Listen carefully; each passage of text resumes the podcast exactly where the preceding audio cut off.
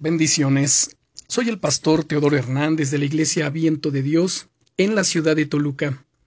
El devocional del día es Dios bendice generosamente tu generosidad. El día de hoy nos encontramos en el último día del año 2021, 31 de diciembre del 2021.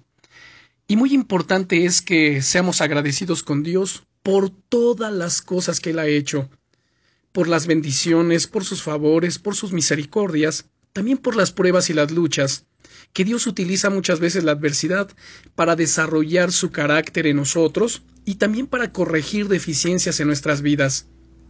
Pero este devocional no es sobre la gratitud, sino sobre la generosidad.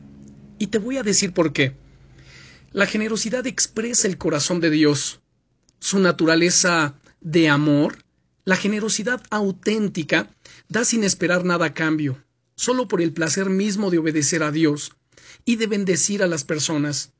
Las personas generosas han experimentado que la Biblia tiene razón cuando dice que más bienaventurado es dar que recibir, según Hechos capítulo 20, versículo 35. Además, la gratitud se traduce precisamente en generosidad. Damos porque estamos agradecidos, damos no porque nos sobre, sino porque Dios ha sido bueno con nosotros. Por ello es que podemos ser generosos. Pero la verdad es que la generosidad, aunque no espera recibir nada a cambio, trae bendiciones enormes a nuestra vida. Y puedo dar fe de ello. Siempre he buscado hacer de la generosidad una constante en mi vida, y he visto cómo una y otra vez me ha abierto puertas y me ha permitido alcanzar cosas que jamás hubiese podido imaginar.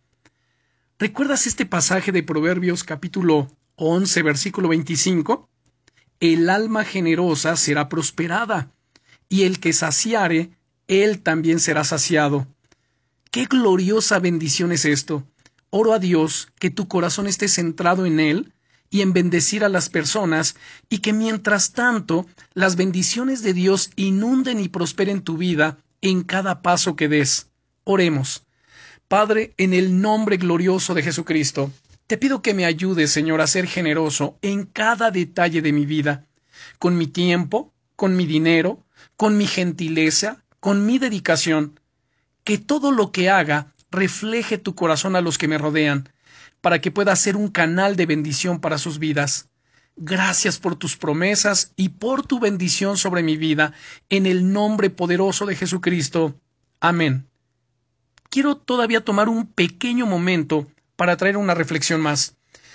En ocasiones podemos sentirnos incómodos a la hora de recibir cosas de parte de los demás o incluso de Dios. El hecho mismo de pensar en prosperidad puede incomodarnos, más el día de hoy, donde se predica el falso evangelio de la prosperidad que esto que te estoy enseñando no tiene nada que ver con eso. Ahora, no sé si será tu caso, pero si lo es, ¿por qué crees que te incomoda? ¿Qué crees que motiva eso en tu corazón? Invierte unos minutos con Dios en oración y pídele que te revele qué tipo de pensamientos incorrectos hay en tu corazón para que puedas ser libre de ellos y disfrutar de todo lo que Él ha preparado para ti. Bendiciones.